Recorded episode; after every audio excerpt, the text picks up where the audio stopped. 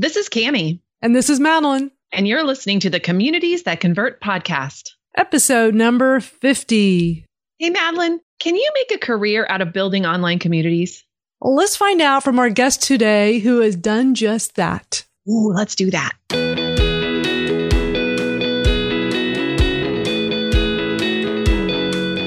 Welcome to the Communities That Convert podcast with Madalyn Sklar and Cami Hoyza. In this podcast, you will learn how to build a tribe of raving fans. You will hear tips, ideas, and advice you can use right now on how to grow your own community and provide value that inspires them to take action.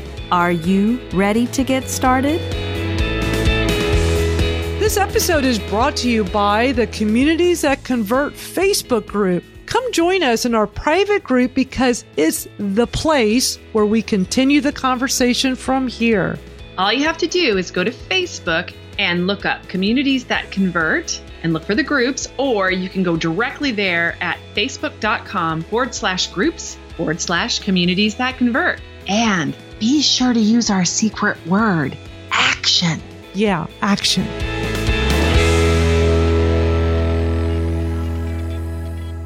Welcome to the podcast, Elisa Camahort Page. She's been at the forefront of the social web revolution.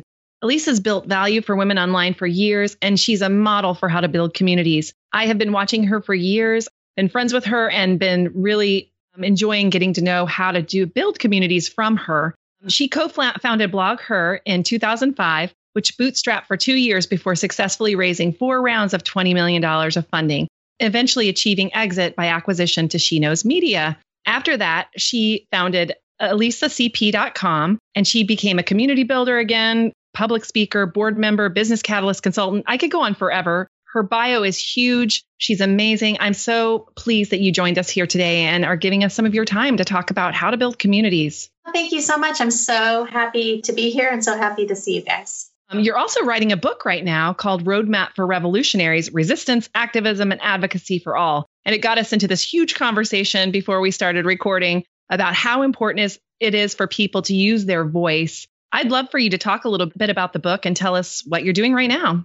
Thank you so much. Yeah, this is not the book I thought I was going to write when I first pitched She Knows Media on, you know, helping me to transition away first by consulting with them. And then a year ago, in a couple of weeks, it will be a year since I completely left. And the idea was I was going to write a more typical business slash leadership book, something around all the lessons I learned in the 12 years that I, I was with BlogHer. And after the 2016 election happened, a friend reached out to me about a different kind of book, which I eagerly signed on to help write, which is, as you said, Roadmap for Revolutionaries Resistance, Activism, and Advocacy for All. But the name, you know, despite the name, this isn't actually about Washington, D.C. This isn't actually about partisan politics. This is about how a whole population has been activated and fired up since the November 16 election. And my feeling is that we don't want to go back. I want people to be really interested in what's happening in the world and what's happening in our communities and what's happening in our companies and what's happening in our schools. And yes, what's happening in government. And we have to figure out how to build that into our lives. I call it work life activism balance because I don't think we want to go back to complacency and to not and to being taken aback by what is happening. And so most of the book is about all the impact you can make in your own backyard, in your own community, in your own schools, in your own company and corporate policies with your own shareholder, you know, what are you a shareholder of and how you can make impact that way. There's all sorts of different approaches to making impact. And so this book is all about finding the things you really care about and figuring out how you're going to commit yourself to making impact on those things in a sustainable way, in a way that lets you be integrated in a whole person and bring that whole person with you to work, to school, to your personal relationships, and really to encourage that that's how we want to be. I think of, you know, when people ask, what's your definition of happiness? Um, and I think there's a lot of literature right now on happiness and being happy. And I think there's a difference between satisfaction and happiness. And a very common definition I hear about happiness is oh, it's the delta between your expectations and the reality. And I actually think that's the definition of satisfaction. Like you are the most satisfied when things are going the way you expect them to. But to me, happiness is the delta between your values and how you act on them. How far is your behavior from what your values are? And I don't understand how you can be actually happy if you're not acting on your values. And that to me connects to my business and professional life and to my personal life and to my political life. Yeah, and that's great because honestly, when you first started BlogHer back in uh, 2005, you were really helping what ended up being the biggest community of women bloggers in the world at the time. And I think you did that out of that sort of activism feeling too. So, can you talk a little bit about why you built BlogHer and you and Jory and Lisa and sort of how you came about bringing this together and why it was so important? Yes, we were always a mission based for profit company, which was part of our mission to be for profit. And how it started was really interesting because Lisa Stone and Jory Des Jardins and I were not friends. We weren't colleagues. We didn't know one another. We came together somewhat serendipitously. I met Lisa through a personal friend who knew us both and connected us. And I met Jory sitting next to her at a conference and just connecting for 45 minutes and really knowing that there was a person in there who I wanted to do more stuff with. And the thing that was happening back then in early 2005 was there were a lot of conversations about where are the women? And it was not just about, it was about politics. There was the 2004 election, and there was still a really low number of women in Congress, low number of women on the Sunday morning talk shows, on the major newspaper editorial pages, op ed pages, low number of women speaking at tech conferences. And finally, where were the women who were blogging? Because the mainstream media was starting to say, oh, this blogging thing. And they were starting to see bloggers as sources. They were starting to see blogging as a phenomenon. And every person they quoted and every blog they cited and every source they went to was a white man. And yet, blogging was this representation of the democratization of media. And so the idea was what are, are we going to just recreate the old boys network here in this new media when there's no reason to do it? And and so we were like so tired of all the excuses for why women weren't speaking and women weren't being quoted. And we and we sort of had this idea what if you did a conference that was like any other tech or blogging conference, but all the experts just happened to be women? We didn't have women mostly come and talk about being women. It wasn't like women talking about womany things. We were talking about tech and we were talking about business and we were talking about politics and we were talking about all those things. And we just happened to be women doing so. And there was always that kind of activist nature to what we were doing. And we wanted to validate for these women who were finding a mode of expression and turned out they were really good at it. And turned out they were really good at building community and influencing their community. And we were like, why can't you monetize that? Why can't you get paid for your work?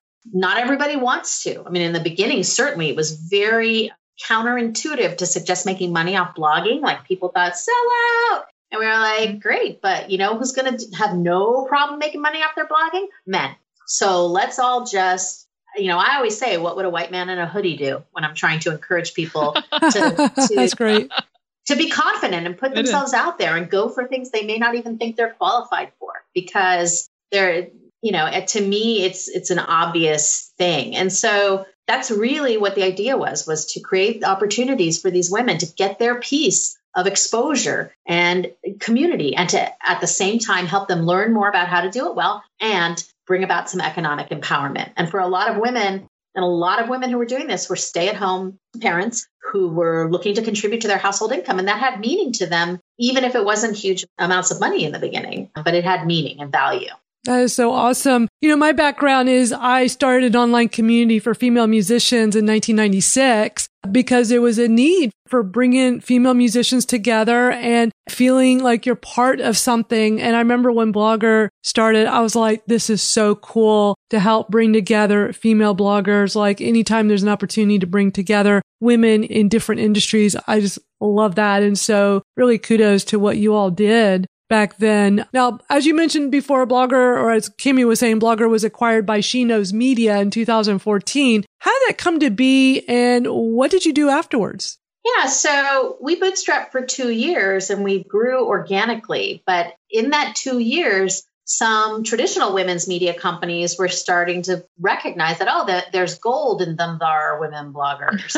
and they had pocket deep pockets we didn't have. Neither Lisa nor Jory and I had, you know, we were not wealthy. We did not have a lot of money. Everything we were doing was really based on bootstrapping it and bartering and all of these things and going through our life savings, which I did, and taking out personal debt, which I did. And we realized that we could keep being organically growing and we could have a nice business, but we had a little bit more. We didn't want these folks to pay money to leapfrog over us. And we didn't think they would have the right they didn't come from the community. And we didn't think they were going to really serve the community. And we thought it would just like drive us crazy if we let them leapfrog over us. And then we had some fire in the belly. We wanted some world domination. We were thinking very big. And so that's when we decided to go out and get venture funding. And it was the network portion of our business that represented the kind of scale you know, I just was talking to someone earlier today and I was saying, you know, if all we were doing was a website and the conferences, like I wouldn't we wouldn't be a candidate for venture funding. It was the d- digital network that represented the kind of scale. Every time you take outside investment, whoever is investing in you or giving you capital has expectations, an expectation of an outcome. You sign up for that when you take the money. But where you get the money from results in a different kind of expected outcome. You, I mean, I often think people overlook the benefit of just doing debt. Debt is not a dirty word. Most businesses fund themselves at some point through debt. And the expectation for what you do to settle your debt is a lot different than the expectations of what you need to do if you take venture funding. So once you take venture funding, you know, the expectation is you're going to have an exit for that company. Now, I'm not saying you immediately are trying to exit, but I'm not saying you don't. I'm saying that is the expectation of you that you are going to find an exit for that company that's mm-hmm. going to try and pay your investors back and hopefully you too. And so, you know, we took we were taking conversations from the very first within the very first year we were we took funding. And we just always followed every conversation because that was sort of our duty as the co-founders and people who had taken this money. And ultimately, but what ultimately happened and why we eventually did sell was because we had been doing it almost 10 years at that point. We had done four rounds of funding. And the reason we ended up taking more funding is because of two macro things. And you can't I think in the beginning we were a little cocky and a little naive. Like we thought we knew what was going to happen and we thought we had a plan. And so we saw a path to profitability and we didn't want to give up more ownership than we needed to. So we didn't take that much funding. But you know what? Less than one year after we took our first round of funding, the bottom fell out of the economy and we had the recession. And we didn't control that. But more than that, think about this. When we started BlogHer, the smartphone didn't exist. Mm-hmm. There were no mobile websites. There were no there was no nothing, right? So just think of all the things that happened in digital over the last 12 years. And you can imagine that we had to reinvest in developing mobile solutions, reinvest in developing video solutions, reinvest. You know, that those were macro dynamics of the market and the economy that affected us. And so after almost 10 years, we were looking at another point of inflection like, do we reinvest to really be able to create we were creating video content when the sponsor was paying for it right? Because mm-hmm. that would fund us creating that. But we weren't set up to just be a video content company. And so we were looking at that point of inflection saying do we are we going to reinvest to do this? Or do we find a partner who's already invested in this but doesn't have what we have? And also we were still a very distributed network but the market was starting to really come back to wanting to have big destination websites so SheKnows had big destination websites and a lot of investment in video. We had a community and conferences and a distributed network. So we kind of fit the pieces together and it made a lot of sense. And I think after 10 years, I think Lisa and Jory and I will be forgiven for saying, yeah, let's let's share the load a little bit. let's join another company and let's let's get resources, more resources that will help the community and will help them continue to make money, help them continue to get exposure for their work. So not only did we sign up for finding an exit when we took the money, but at a certain point in time, it totally made sense for where the business needed to go and where we needed to go as founders. Yeah, and you guys stayed on. Well, you did anyway with She Knows Media. So, kind of ha- explain what you've done for the last, you know, four years. yeah, so we all stayed on varying amounts of time. Lisa left after about a year. Jory left after about a year and a half, and I just left a year ago. And so I stuck around almost almost three years. And I think it was easiest for me to stick around the longest because the thing that I was most in charge of and you know invested in was something they didn't really do at all. So it's not like I was there are always challenges when you bring companies together. Certainly in my corporate tech days, I lived through a lot of mergers and acquisitions and you know, none of them were all that successful because it's really hard. And for me, I was running the events business as part of what I did for BlogHer, and they didn't have that discipline or that expertise in house. So it was a lot easier for me to walk in and sort of slot into what they were doing than to come in and try to run things where they already had a whole infrastructure in place. So I I think that's particularly why staying so long made sense for me because it was a really longer transition to get that so doing those conferences and those events and building that community was something that was more understood within the She Knows organization. And they, I guess, needed my help longer, maybe, as far as that goes. So, but eventually, eventually you're like, you need to like jump out of the nest or let them or let them be the birds that jump out of the nest. right. You've taught them what you need to teach them. It's time to move on to something yeah. new and amazing and better. I think so, also team, you know, I think actually companies are going quite backwards in how they manage remote workforce. And so most of the strategic executive staff was in New York, and I was the sort of lone person sitting in my home office in my yoga pants. And I feel like culturally it was really hard.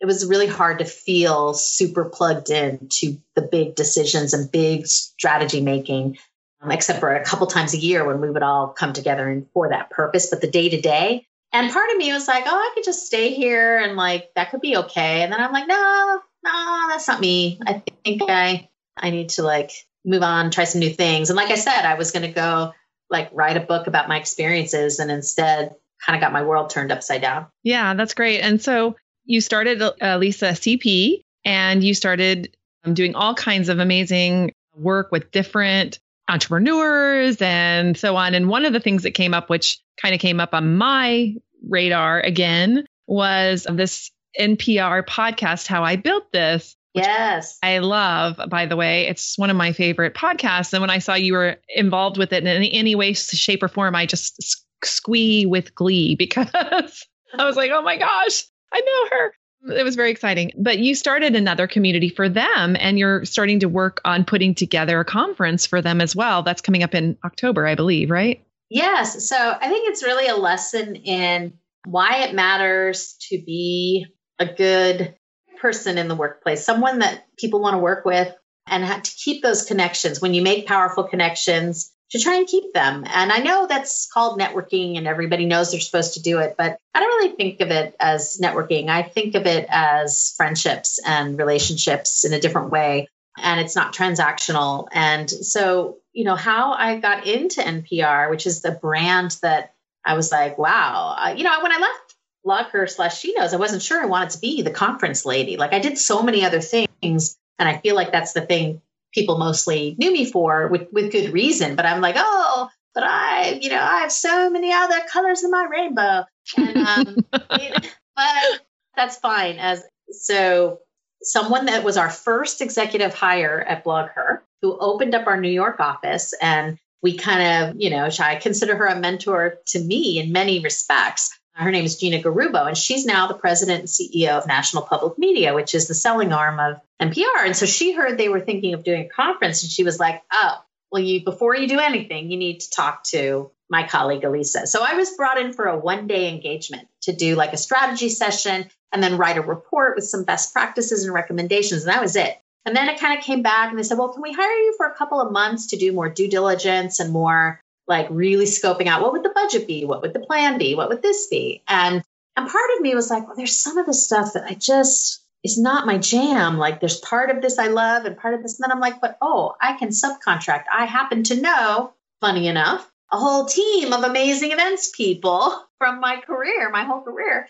And I can just bring someone along. And, and it was sort of a win-win-win. Like NPR needed this help. My friend needed the the contract I needed the contract, you know, so I'm like, okay, we can all play together. So that was just a couple of months. And then they came back and said, okay, we're pulling the trigger. We're going to do this. What would it take for you guys to just help us produce this and help us build the program? And, and so then that turned into this all year thing.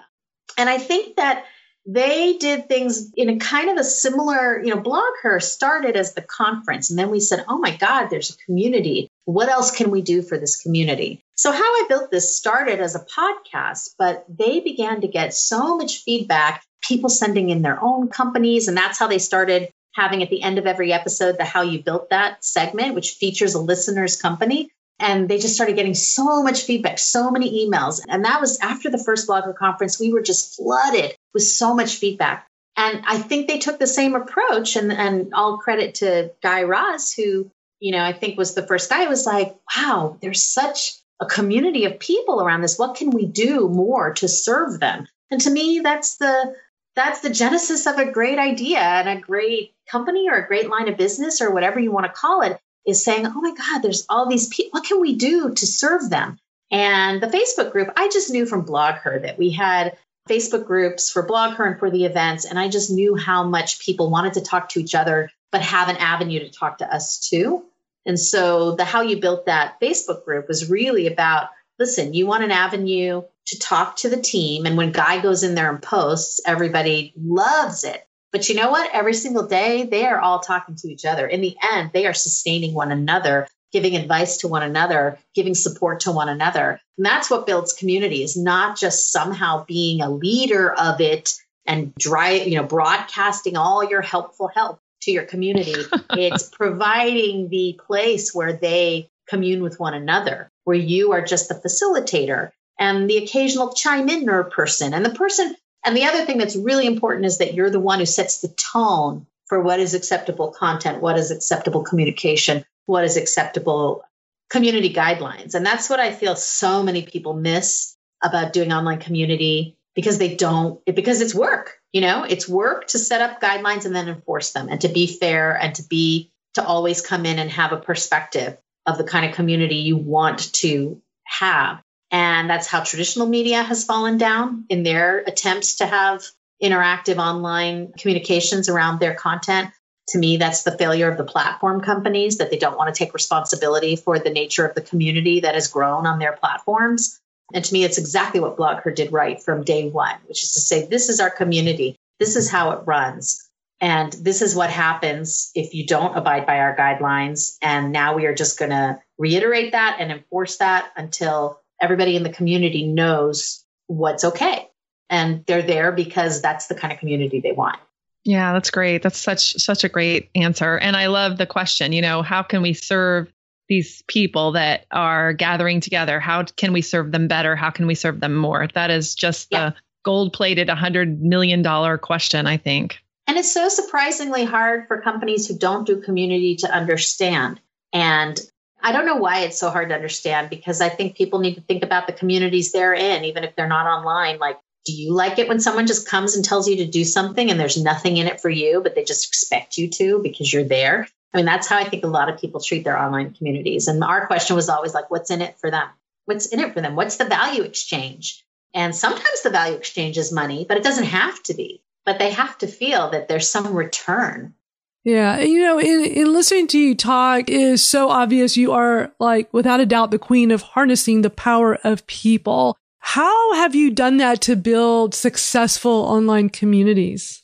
So I think people want, people do desperately want to connect, to feel connection, to feel validated, to feel purposeful. These are things people want. Giving them what they want is one way. But the other thing is they want to feel a sense of consistency. They want to feel a sense of, yes, that expectation meeting reality. And I think that's where a lot of people go wrong. So I don't think, first of all, one of my cardinal rules is community isn't about giving people a way to talk to you. I think that's how people kind of interpret it. Like Web 1.0 was broadcast, Web 2.0, oh, magical, they can comment. That's not the end of the story. Sure, they can comment, but the key to community is that you answer and that you begin to create a cycle of communication. Now, you don't have to say yes, especially if you have a really diverse community. Not everyone's going to get the answer they want, but they get an answer and they get some transparency about why things are the way they are that they can rationalize and say either,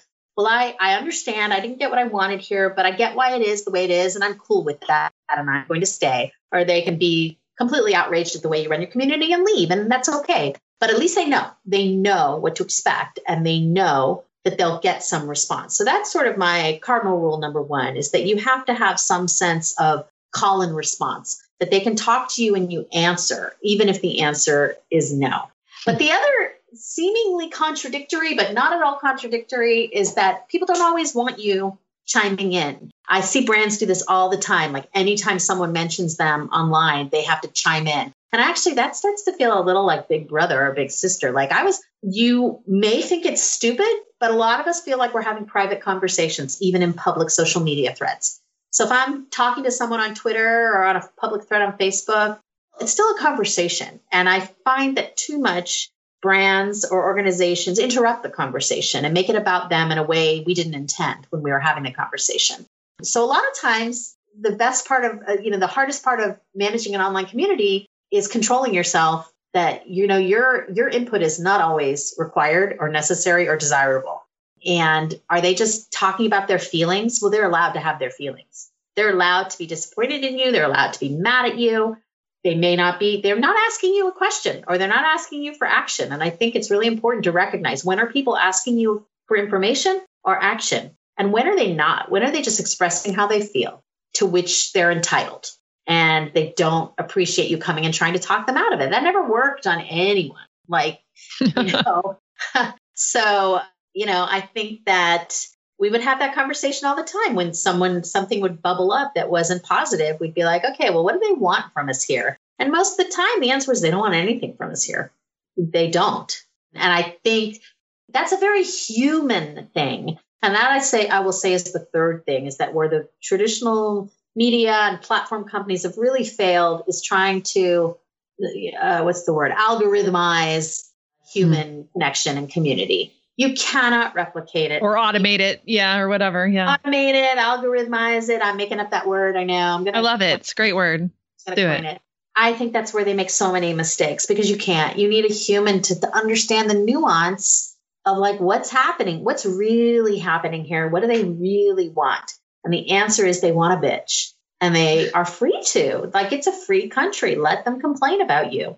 Or sometimes people, like I would always be I would always find it hilarious. We tried various social media listening tools to try and measure sentiment. And social media tools are great for measuring quantity and data, but they're measuring sentiment. Because we would so often, especially in the early years when BlogHer had a much more constrained capacity, we would sell out, for example. So we would sell out our conference and you would see people going, Oh my God, oh my God, oh no, we've sold out. You know, I am so mad. I can't get into BlogHer. I waited too long. And we would get all these tweets or shares called negative sentiment. And I'm like, oh no, that is the most positive kind of sentiment because they're upset that they couldn't be with us. Like, and the machines just could not understand that, could not appreciate that. We need yeah, humans. And, and it's like social awareness. I mean, that developing of your social awareness. And that kind of brings me to the next question, which was really about what kinds of tips you have for those of us that are looking to grow an engaged online community. So, most of the people who listen to this podcast are trying to build community of some sort.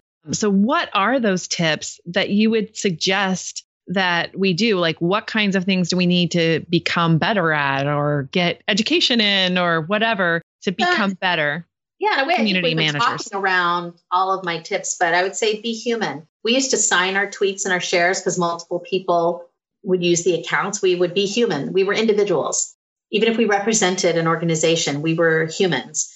Um, so be human. Talk about human things. Don't be afraid to say feeling words. You're a human. Be responsive. Like if someone asks you, they're not always looking for you to respond, but when they ask for your response, do it. Be consistent. Apply your policies consistently. Apply when you reply and don't consistently be transparent, even if the answer is not something you think they're going to like. You know, I'm not saying you have to open up your books to, um, that's not what I'm talking about. I'm talking about when you're managing the community, be, be transparent about why it's managed the way it is. Like what you, what you, what kind of community do you want? And making sure people know that and really live that ethos of reciprocity that nobody owes you anything. That if you want your community to do something, what are you doing for them? What have you done? You know, Janet Jackson it all the way. What have you done for me lately? Like it's not a fixed asset. Community is not a fixed asset. You don't grow it to a certain size and level of enthusiasm and then it just sits there like a spigot you can turn on and off. That's actually not how it works. It's a constantly living organism and it needs tending and it needs that ethos of reciprocity to just be as as long as you want that community to live, your ethos of reciprocity has to live.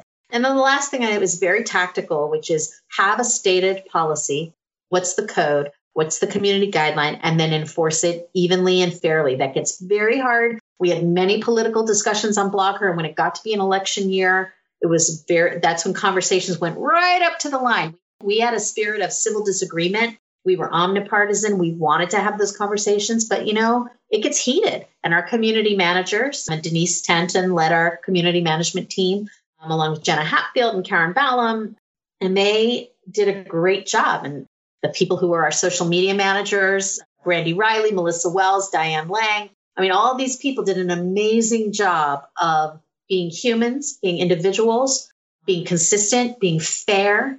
And they are the most frontline representatives of our company, more than Lisa, Jory, and I were at some point because they were having those conversations every single day as we grew. So I guess those are my long winded tips. No, they're great. I mean, I think they're easily said and hard to do, right? So these are the kinds of things that you have to pull all together and really look at what is it that you want to do. I like that you say that you don't have to make everyone happy, that it's okay if people leave your community because they don't have the same values or or things like that. I think we try to sometimes be everything to everyone when we're building these communities and that can backfire. Mm-hmm. I agree. And, and you can't make everyone happy, but you can make everyone feel understood and heard, even if in the end you agree to disagree. And some people are going to be nasty. That happens all the time, but that's their prerogative too. Like, and if someone is going to leave your community because they think you're doing it wrong, like you're probably in the long run better off. Now, if you start to see an exodus of your community, that's a problem you need to look into. Like, what have you changed? What have you done to alienate the people who were your community? That's a very important thing to figure out. But you're always going to have some people who like come check it out and then they're like, ah, this isn't for me. And if it's not for them, you should be okay with them. You know, you're probably, again, long term better off. And yeah, not taking it personally. I think that's another thing that I think a lot of us, when we're pouring our hearts and souls into these communities, have a hard time with not taking that rejection, if you will, personally. totally personally. I do. But you know what? There's a difference what, between what I take personally in my heart and how I manage my community in front of everyone. So I don't ask myself not to take it personally when someone like I know what you mean about not taking it personally, but I think it's it's a little superhuman. But you need to be able to draw the line, say, I may personally be upset with this person and feel they're unfair to me and how can they not like every single thing I do? And how can they not be my biggest fan? And like what what? How's that possible? I thought I was super lovable. And yet my public facing self is calm cool and collected about it. But I you know it's really hard I think to maybe I would be a more mentally healthy person if I could do that oh that's great. you have to care. If you didn't care like if you didn't care if you didn't take your community personally, I think you wouldn't be as good a community manager. So I think there's a thing, there's, a, I guess I'm just trying to say there's a difference between what you take personally in your heart and how you move forward productively within your community. This is great. Yeah, this is really great. I feel like we could just talk all day about this. You have like so much great wisdom to share, yep. but unfortunately we have to, you know, wind it down. How can people get in touch with you if they want to reach out? Can you tell us what the best way is to reach out? Yeah, well, my website is elisacp.com and my contact page has my email and my phone number even. I'm Elisa C on Twitter, Elisa CP on Instagram. I public, most of my posts are public on Facebook. If you don't like politics, you probably wouldn't like me on Facebook. I like post pictures of vegan food and talk about politics. So I, I like to show, like I said, I like to bring my whole self to what I do. And, but yeah, on my website, you can see the kind of work I do. You can see information about my book and all the links to pre order it, hint, hint. Yes. And uh, that's probably the number one place. And all the links to my social are on my website too. So elisacp.com. This is great. So we usually have a call to action and we have a few this time. We usually try to get it down to one, but there's three that we have today and, and each of them are very, very good. The first one is you definitely, if you're an entrepreneur, if you're interested in building a community online as well as a business online, you really do have to join the How You Built That community. I'm in there myself personally. I think you joined too, right? Oh Madalyn? yeah, I, it's yeah. one of my favorite podcasts. And when I found out about the Facebook mm-hmm. group, I was all over that. So yes, I'm in. Yeah, I, in fact, I was just in there this morning answering questions, and I don't know. Anyway, I love that community. Uh, yeah. Uh, so the How You Built That community is awesome. Um, built by Elisa, started by her. Also, we want to pre-order Elisa's book because it's going to be awesome. I'm going to re- pre-order it as soon as we get off of this off of this recording today. Uh, we'll put you. the uh, link right in the show notes for you, uh, so you'll be able to find it and order it. And then the third thing, which I think is probably the most important as far as professional and personal development, and really these are the words of Elisa, so I'm going to just say them as best as I can, is to pick an issue that most touches you and then just be a little braver and integrate civic participation into your brand. So think about what those issues are that you just are passionate about and how they can connect and overlap with what you're doing in your business and your community and just be a little braver and kind of throwing into that there's a lot of studies that have come out in the last year or so that show that CEOs that embrace this way of doing things that look at uh, civic participation as part of their brand are doing better overall as companies than companies that don't. So I, I know I can pull up a link to that study. I've seen it floating around, but that's going to be really important, I think, for the world. And I love, Elisa, that you are pulling people into that, like to think about what it is that they can do to be more, um, to just to be more connected. I think it was a, you know, it was an amazing thing that we have to do as individuals and as human beings to make this world a better place. Cosign. Cosign. Cool. All right. Well, thank you guys very much. We'll we'll be seeing you guys next week. Thank you so much, um, Elisa, again for coming on. Uh, we really, really appreciate it. Thank you. All right. We'll see everybody next week. Bye for now. Bye. Hey, this is Madalyn, and I want to let you know you can connect with us on our website at communitiesthatconvert.com. You can get all the information in the show notes for this episode, and we also encourage you to visit us on our Twitter profiles. You can reach out to me at Madalyn Sklar. That's spelled M A D A L Y N S K L A R, and also to Kami her Twitter handle is at KamiChat, and that's spelled K A M I C H A T. We look forward to hearing from you.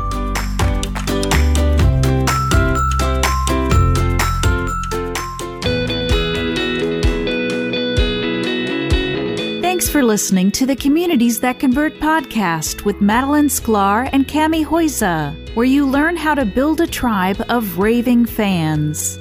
Stay in touch with Madalyn and Kami through their website at communitiesthatconvert.com.